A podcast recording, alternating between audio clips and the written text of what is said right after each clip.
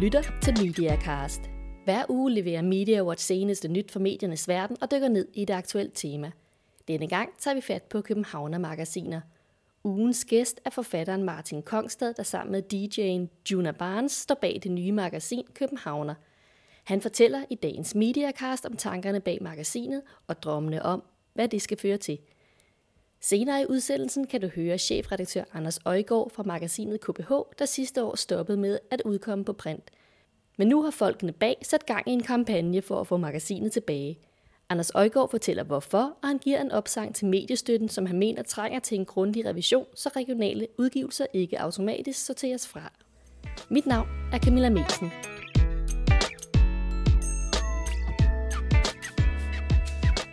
Men først skal vi se på nogle af ugens vigtigste medienyheder. Ole Nørskov, du er chefredaktør for MediaWatch.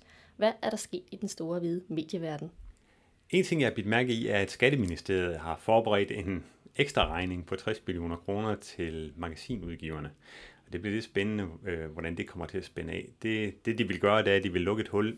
Det har været sådan, at magasinudgiverne har kunne spare penge ved at få trykt deres magasiner uden for EU, fordi så skulle de ikke betale moms når de sendte magasinerne til abonnenter inden for EU, altså i Danmark. Øh, det hul bliver nu lukket, det vil sige, at man kommer til at miste 20% af den omsætning, man har haft på abonnenterne. Og det, det er så ikke alle magasinudgivere, der bliver berørt af det, men, men uh, Bonnier Publications, JSL Publications, uh, Jacobsen Publications, Audiomedia og flere andre vil få en meget stor ekstra regning på grund af det her, hvis den her regelændring den bliver gennemført. Og hvad er der ellers sket? Så ruller Superliga-udbuddet, og tv-selskaberne sidder og regner på, hvor meget de skal byde på de øh, rettigheder, der er blevet sendt i udbud. det bliver meget spændende at se, hvordan det ender. Øh, hvor meget er tv-selskaberne villige til i dag, hvor vi står i en lavkonjunktur og betale for de, øh, de pakker, som er i udbud. Og et af de helt store emner i mediebranchen er jo alt det her med mediestøtten. Er der noget nyt der? Øh, mediestøtteudvalget under Henning Dyrmose har jo deadline 1. oktober, hvor de skal aflevere deres rapport til kulturministeren. Øh, og øh, derfor arbejder de på højtryk nu. De har planlagt fire heldagsmøder nu her i, i den her måned og den næste måned, hvor de skal sidde fra klokken 9 til klokken 17 og diskutere de ting, som de ikke er nået igennem endnu. Der foreligger, så vidt øh, jeg har hørt, en, en slags grov skitse. Altså der er nogle enkelte ting, som de er enige om. Nogle, nogle væsentlige ting også. Men der er mange ting, de mangler at få diskuteret færdigt. Det handler blandt andet om nulmomsen, avisernes nulmoms og en hel masse andre emner, hvor jeg er ret sikker på, at bølgerne kan komme til at gå, gå forholdsvis højt i, i udvalget.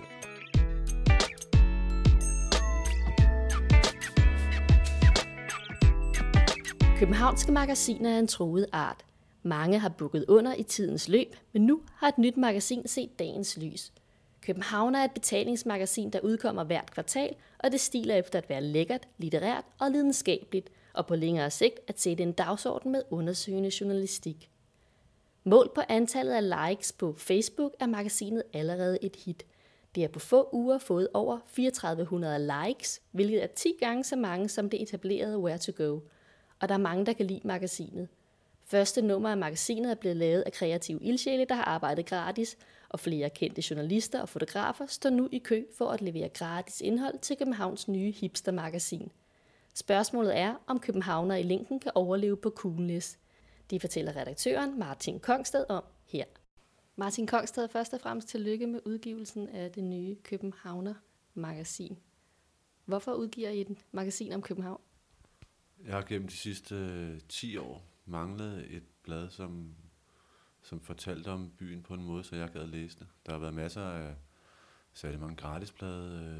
Øh, jeg synes, det bedste gratisblad ligger helt tilbage til 1995, hvor der var et blad, der hed Nat og Dag. Siden da, der har jeg manglet et, øh, et øh, blad, som, for, som fortalte ordentligt om øh, byen øh, indefra, ikke udefra. Der er masser af stof, der bliver skrevet om byen, som er skrevet udefra. Jeg kunne tænke mig, vi ville godt tænke os at, at lave blad, der var skrevet indefra, det vil sige, af de folk, som var midt i det, de skrev om. Og så, øh, det var den, den ene ambition med at lave bladet, var at lave et ordentligt blad om København. Og jeg synes ikke, det er lykkes øh, helt, men, men det kommer det til, tror jeg. Og den anden var, at øh, jeg synes, der har manglet et øh, medie, hvor folk, der kunne skrive og skrev med øh, hjertet, fik mulighed for at øh, skrive det, de havde lyst til, og, og at folde sig ud i den udstrækning, de, de havde brug for. Men nu nævner du selv Nat og Dag som, øh, som et eksempel på et, et blad, der har handlet om København. Og siden da har der været mange forskellige, for eksempel magasinet København, som, øh, som måtte stoppe med at udkomme på print her sidste år. Og der har også været Citadel og Downtown, som har måttet kaste håndklæde i ring og sige, det, det kan simpelthen ikke betale sig. Hvordan tør jeg kaste jer ud i at lave et nyt magasin om København?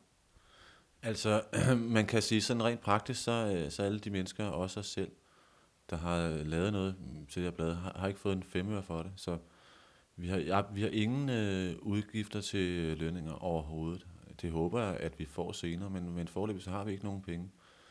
Og, og det er blevet sådan forholdsvis billigere at lave blade med øh, digitalisering. Så det har kunnet lade sig gøre at lave det her blad ved hjælp af, hvad har vi, 8-10 annoncer, fortrinsvis fra folk, som vi kender, eller, altså, eller som vi ved har sympati for os, som vi har lukket til at lægge nogle øh, penge. Og det har så gjort, at vi, da bladet kom ud, var hjemme. Altså pengene var tjent ind til at trykke bladet for.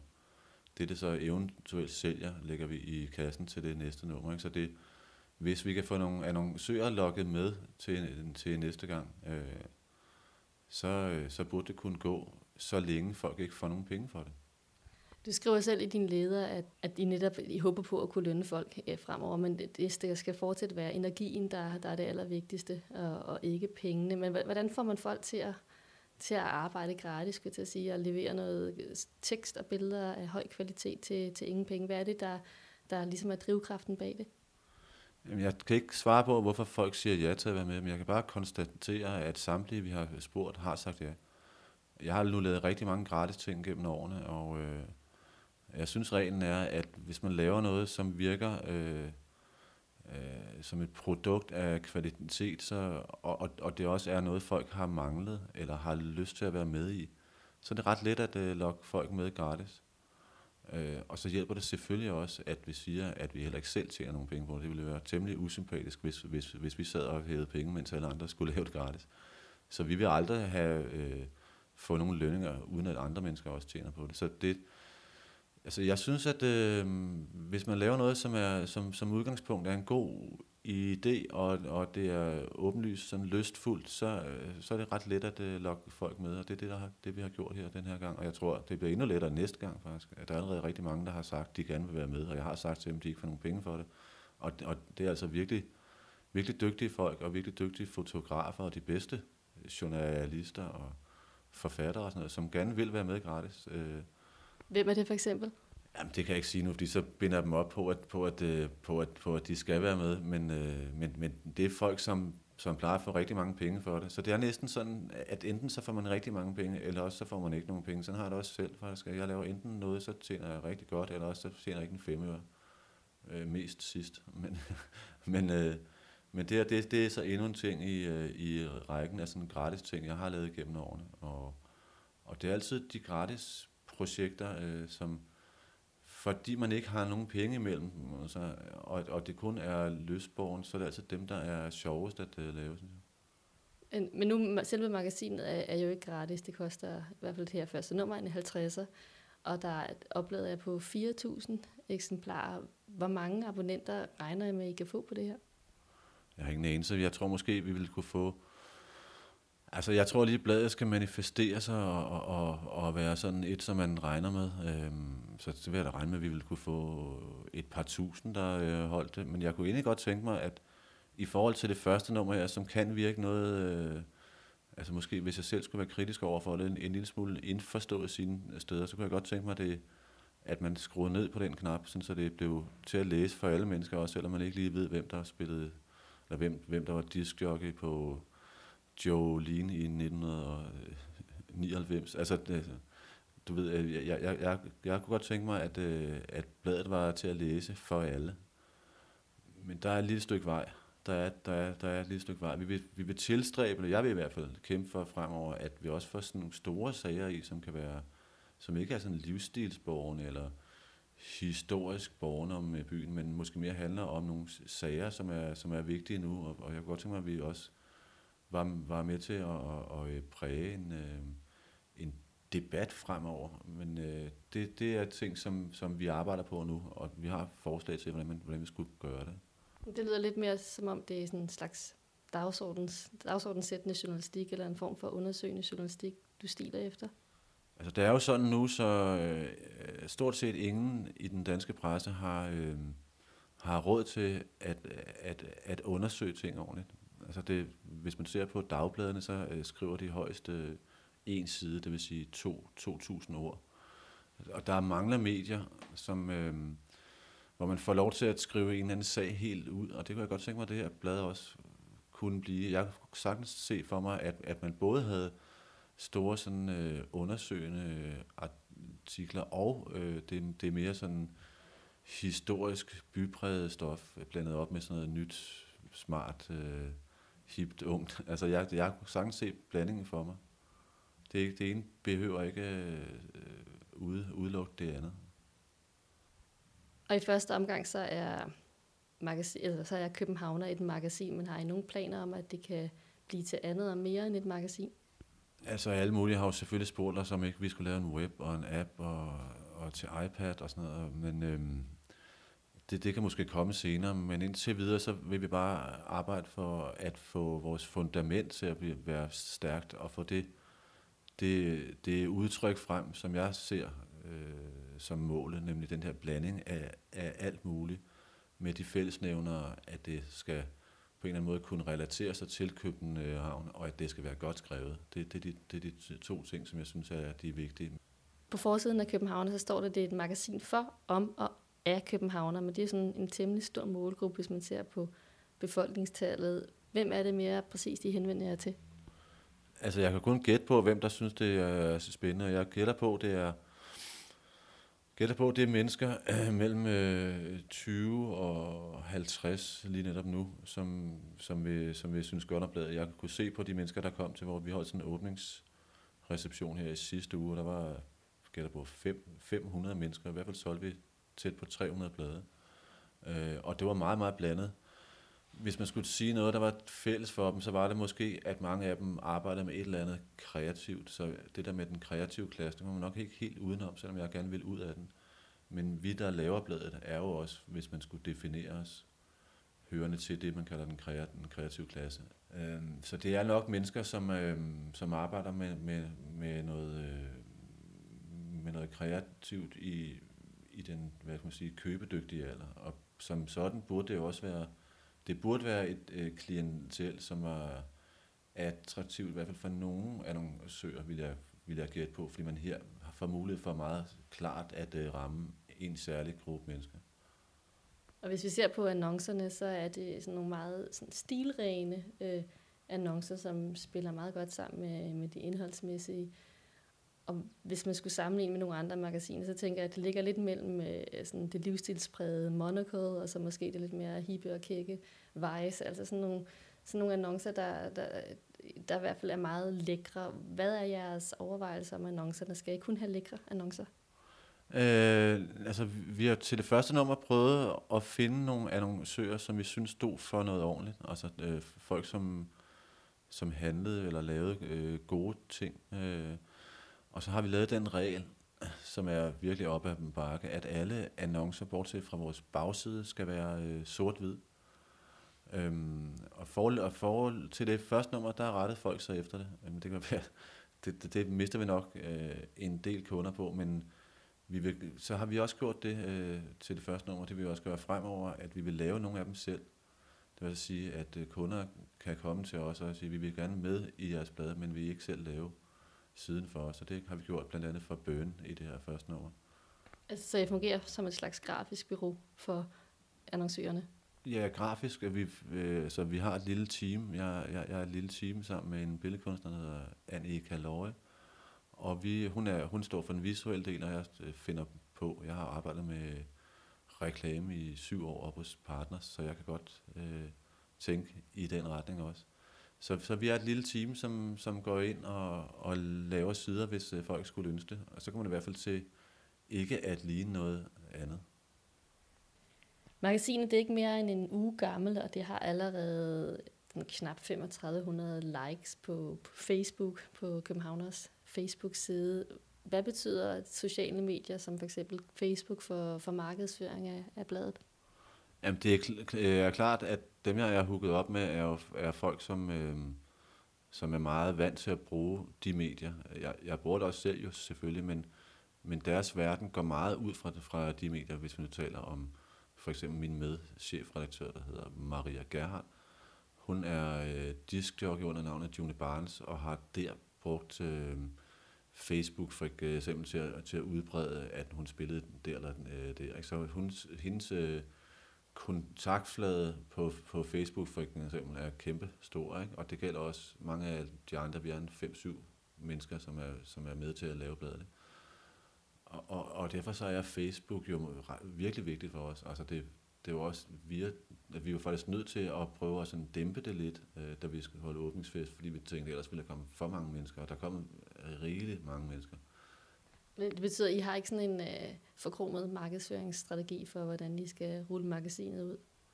Nej, jeg vil sige, at vi har ikke nogen, nej, det har vi slet ikke. Det er der ikke, det er der ikke nogen grund til, fordi det ligger ligesom, det ligger ligesom temmelig naturligt for os, hvordan vi skal, skal markedsføre det. Vi har valgt forløbet at sådan underspille det hele lidt, øh, indtil vi står sådan ordentligt fast. Øh, men hvordan vi skal profilere os og sådan noget, det er ikke noget, vi behøver at tænke over, for det er jo noget, som vi bare gør, fordi vi er en gruppe, som har øh, nogen en fælles holdning til, hvordan man skal gøre tingene, og hvad man synes, der er rigtigt, og hvad man synes, der er galt. Så vi, så vi behøver ikke nogen brandbook, det er der virkelig ikke brug for.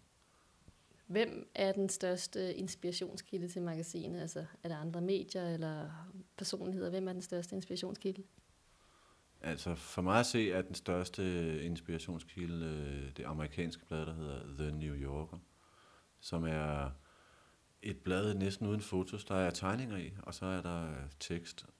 Og det kan jeg rigtig, rigtig godt lide. Og jeg har så også valgt, at navnet skal ligge sig lidt op af New Yorker med Københavner.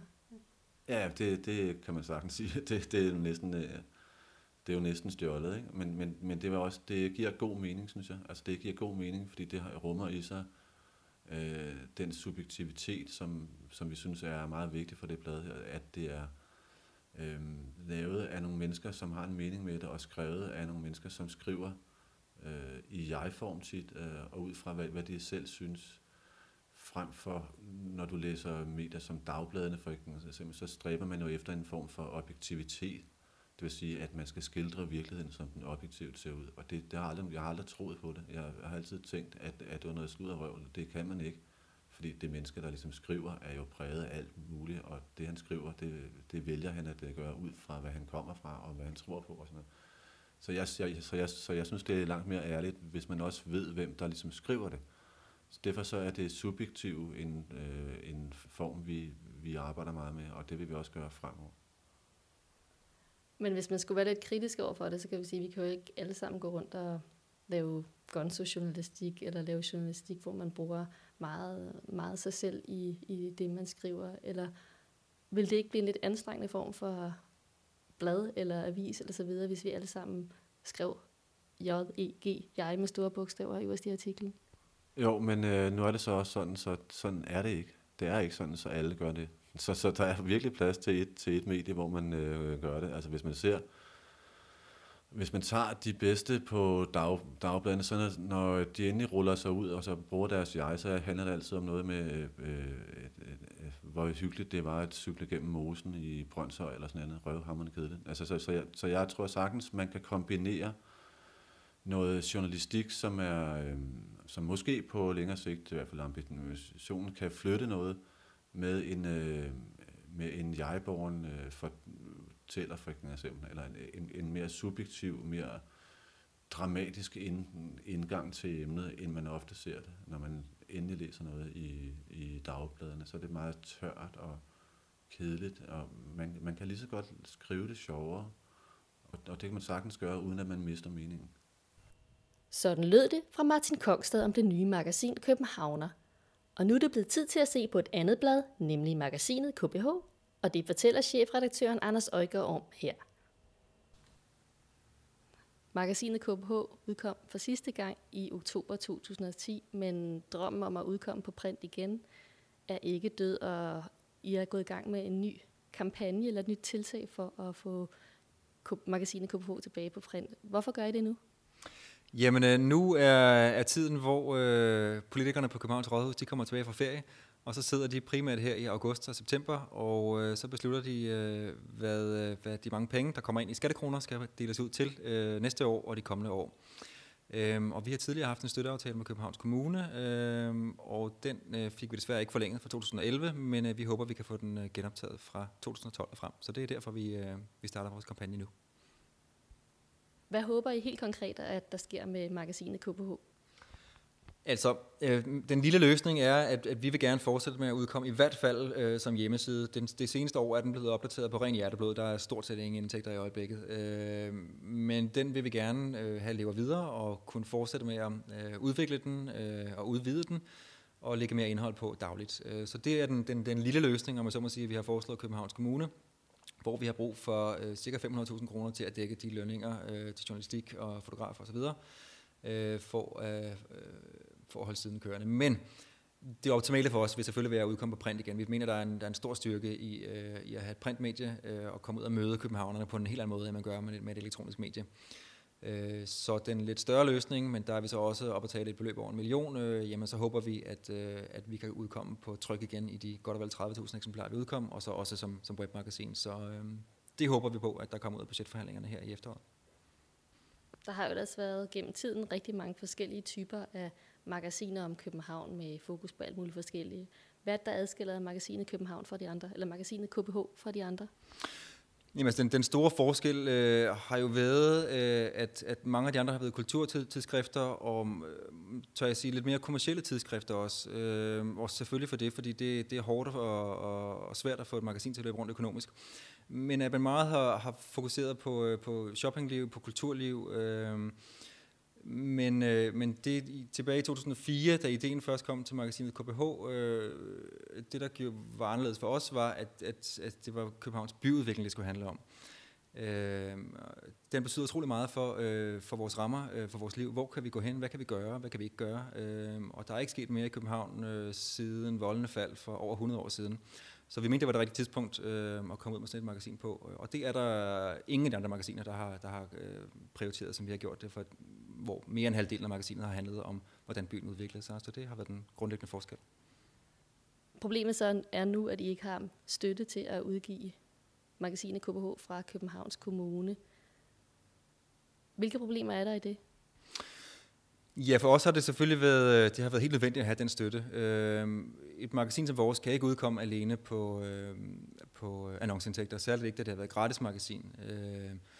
Og øh, der er jo utrolig mange medier i Danmark, som er afhængige af en eller anden form for mediestøtte. Øh, vi taler dagblade, fjernsynskanaler, øh, magasiner etc. Øh, men som mediestøtten er skruet sammen i dag, jamen, så er der nogle få krav, man skal opfylde, og et af dem er, at man skal være landsdækkende. Øh, og det er øh, magasinet KBH ikke. Det har været en regional udgivelse, der er udkommet i hovedstadsområdet. Øhm, så derfor har vi ikke øh, kunnet få adgang til nogen som helst af de puljer, øh, selvom medier som for eksempel, nogle eksempler, Metro Express modtager, jeg mener det er 32 millioner kroner om året, der er et blad, som hedder Dansk Golf, som modtager knap en million, øhm, og der er en meget, meget lang liste over, over medier, der modtager statsstøtte, mediestøtte. Øh, men det kan vi ikke øh, som regional udgivelse, og derfor har vi måttet øh, øh, lave et samarbejde med Københavns Kommune i stedet for. Øh, så hvis Københavns Kommune trækker støtten fra os, som de så gjorde øh, sidste år, jamen så har vi ikke nogen alternativer til offentlig mediestøtte. Den skulle komme fra kommunen. Hvad siger du til det der med, at mediestøtten kun gælder på landsdækkende medier? Altså, jeg synes, jeg synes, det er et problem, og jeg synes, jeg synes øh, for det første synes jeg, at mediestøtte er meget, meget vigtigt. Øh, en, en, et rent øh, kommersielt mediebillede vil være et meget fattigt mediebillede. Prøv at tænke på, hvis man ikke havde DR eller BBC i England, nogle af de fantastiske programmer, der bliver lavet. Øh, og mange øh, af de, af de vigtige dagblade, vi har i Danmark, er også fuldstændig afhængige af, at der findes en mediestøtte til at supplere øh, de indtægter, det selv kan generere. Øh, og jeg synes, det er rigtig godt, at, der er, at man er ved at kigge på en revision af mediestøtten i øjeblikket. Jeg synes til gengæld, at, øh, at debatten er kommet til at handle meget om øh, print versus øh, elektronisk. Øh, og det fuldstændig har overskygget, at der også ligger et problem i øh, regional versus landsdækkende, øh, hvor det ikke nødvendigvis er en kvalitet i sig selv, at man er landsdækkende. Øh, der findes nogle medier, som koncentrerer sig meget om, om, om øst, og så udkommer ganske, ganske lidt over i vest for at kunne kalde sig landsdækkende. Øhm, og i øvrigt kunne man sige, at, at med de elektroniske medier, øh, hvor alt er så forbundet med hinanden, jamen, så er der måske ovenikøbet ekstra værdi i, at man koncentrerer sig om nogle nære områder, så de regionale øh, udgivelser får en større værdi. Men igen, øh, det er ikke op til debat lige i øjeblikket, øh, som jeg forstår det, øh, med den revision af mediestøtteloven, som øh, man er i gang med at kigge på. Og det synes jeg er, er skidt. Har I selv overvejet på magasinet KPH og nu hedder jeg godt nok magasinet KBH, men at udkomme i andre dele af landet, eller hvilke andre muligheder har I tænkt på for at overleve? Ja, det er øh, også et godt spørgsmål. Øh, jeg vil sige, det, det, det er selvfølgelig voldsomt at begynde at udgive i hele landet, alene for at kunne komme i betragtning til mediestøtte, øh, uden at være sikker på, at man kan få den. Men jeg skal dog sige, at øh, vi er blevet kontaktet af, af nogle øh, studerende, der har lavet et specialprojekt i Aarhus, om man kunne lave et magasinet KBH i Aarhus, der hed, skulle så hedde ORH, eller hvad ved jeg, Øhm, og de er rent faktisk gået videre med ideen til øh, Aarhus Kommune og har lovet at vende tilbage her i løbet af efteråret. Så det venter vi da spændt på at høre, hvad de, hvad de om Aarhus Kommune så i givet fald vil, øh, vil give os et støttebeløb øh, til at lave et magasin. Øhm, men man kan sige, at problemet med det er, at, at, øh, at magasinets kerneområde kræver ligesom, at, at der sker meget på byudviklingsfronten, og der har København i den grad været i førersædet i Danmark øh, de seneste 10 år. Aarhus, der sker også noget, så jeg vil ikke helt udelukke, at man kunne lave øh, måske et magasin hver anden måned, måske hver, hver måned, jeg ved det ikke. Øh, hvorimod i nogle af de lidt mindre provinsbyer vil det være svært øh, at lave et magasin i KBH. Og så kan man sige, at det er også svært øh, at skabe helt samme interesse om byudvikling i Esbjerg for en københavner for eksempel. Så der, der, det er vigtigt, at der er noget, der er noget, noget regionalt islet over, over magasinet.